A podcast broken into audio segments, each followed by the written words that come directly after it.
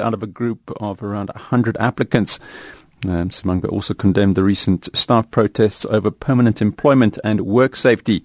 The city is also faced with one of its biggest challenges in the almost 2 billion rand smart meter case against supplier PEU. To further discuss this, we're joined on the line by Tshwane Mayor spokesperson Samkelo Mgobhozi. Good afternoon to you, Mr. Mgobhozi. Just uh, talk to us about uh, the candidate uh, process uh, for the selection of uh, uh, Mr. Mosola as the city manager, because I presume it was fairly lengthy and, and comprehensive. Good afternoon, thanks for having me on your show. Yes, it is indeed an exhaustive um, and arduous task to complete, but that's in the best interest of the city. Um, how the process began following the resignation of Jason Ngobeni was that the um, acting city manager, Ms. Lindiwe Kwele, was appointed, and that the process then ensued to shortlist from a candidate, a candidate list of about 100 applicants.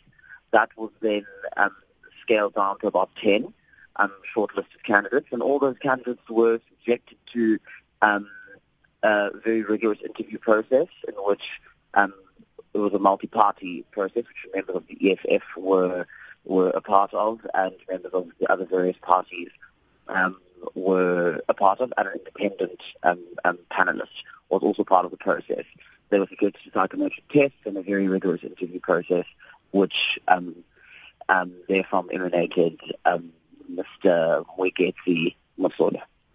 Did uh, any um, did was the ANC um, in any way involved in this process? Um, no, the ANC was not involved in this process. They were involved in the process insofar as um, heeding the mayor's request from council to extend the um, acting term of Ms. Linda Kwele for the panel to properly and duly apply its mind um, to the selection or the nomination of a candidate. In terms of the, the strengths uh, and experience that Mr. Mosola brings to the table, uh, presumably there's a reason he came out tops. Um, absolutely. I mean, as you've probably seen the statement or seen earlier reports, um, Mr. Mosola has an exhaustive um, resume um, covering from all sorts of CEO positions, CEO positions, which we believe it stand in good stead to understand the operational requirements of the capital. Is that not that's the most important thing? I mean, the one thing that I that, that struck my eye is uh, he certainly got uh, a strong marketing and communications background, uh, but ultimately this is about uh, operations on the ground. It's all very well having uh, people who can talk well about the city, but uh, stuff work needs to get done. Yes, absolutely, work does need to get done, and people to talk very nicely about the city. That's my job, and as I'm doing at this present moment. Um, but yes, he does have exhaustive experience in the operational um, side of things. He was CEO of various different um, entities and departments. He was CEO of various different departments. Um, he understands, as he's displayed in his interview process with panel, that he um, demonstrates an understanding of the very complex and vast operational and administrative needs that the city needs in order to bring to fruition the executive mayor's agenda. This his his uh, appointment needs to be uh, passed by council tomorrow. Um, I imagine if you are all on the same page with your alliance partners, uh, you expect there should be no problem with this then. Well, I mean, we expect there to be no problems, considering that it was a multi-party panel that um, was convened to um, interrogate all the applicants for this position. Um, we do not expect any trouble, but however, um, never say ever. I mean, tomorrow is tomorrow, and as you all may know, that we have a very robust council. Yeah. In uh, terms of some of the things which have been taking place, uh, the city financial officer found himself in a bit of difficulty. There's uh, an issue over, you know, temporary employees and safety in the, the workplace. Uh, clearly, the municipality functions better when uh, all the workers are happy and, uh, you know, working on the same page. what's being done about dealing with these matters which have led to these strikes and the like?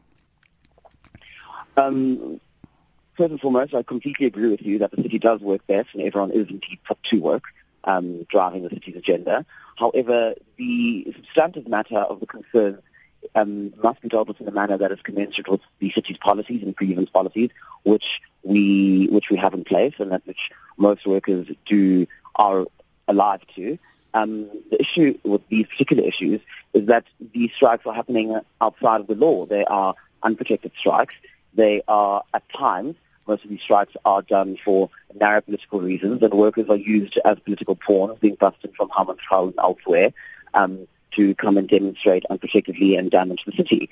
So this happens in two parts. There are indeed substantive matters which which workers do have concerns about, which we are currently dealing with. Um, chief among them is this allegation of racism by a an executive director in the electricity department. That matter has been referred to the Department of Corporate and Shared Services and is being investigated. And then upon the completion of that investigation, we will then apply our minds as to what steps to take further. Um, however, that does not condone and then license unprotected strikes to take place that are outside the law.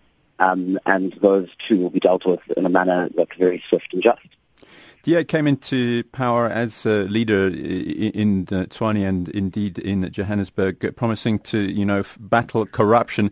I understand uh, there are some delays in that regard. I mean, how, how difficult has that fight in uh, weeding out uh, corrupt elements within the municipality going?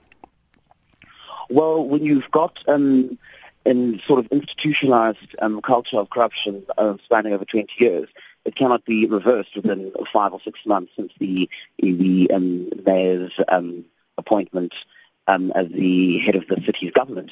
So there are steps that are being taken. There are several um, um, high priority items and other items of corruption that we are dealing with. We can range from the verification of the indigent register, where city employees were drawing um, benefits from the indigent um, database that shouldn't have been and were ineligible. We are in the process of cleaning that out. Um, there is corruption in the housing sector and some of the big um, sort of um, media items were the corruption that um, ensued at the city hall.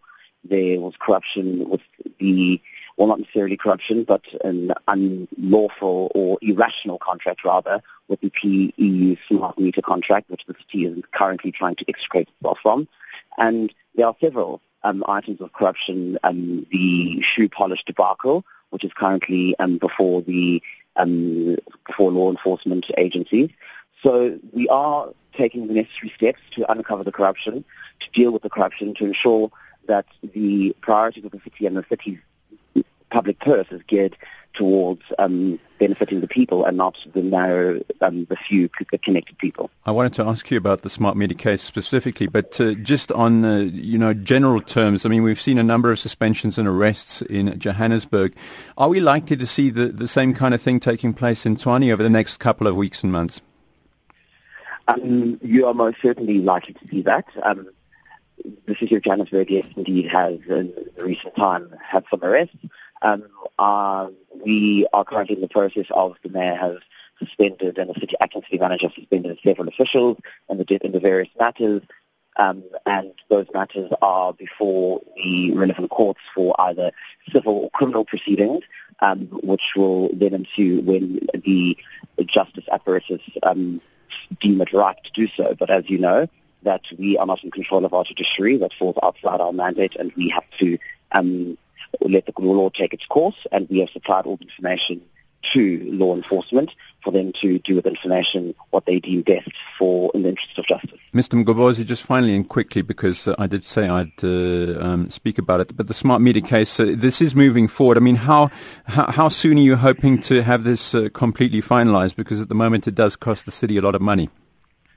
Yes, it costs the city an exorbitant amount of money, um, and as you know, with um, substantive review applications, it can take quite some time. Um, as you've seen, the most high-profile ones that I used to work on, such as SABC and the like. Um, but this particular one is quite um, a quagmire of litigation. It's quite a complex matter um, to which to extract the city from. We are in the process to have, um, of having wanting to have it satisfied so we can provide sustainable electricity. Um, I'm not um, at not quite apprised of exactly when, but my suspicions are that um, matters will start reaching completion around March. Samkelo Mgobozi is the Tshwane Mayor spokesperson speaking to us here on Midday Live. Midday Live, only on SAFM, South Africa's news and information leader. 90 minutes past 12, the non-governmental organization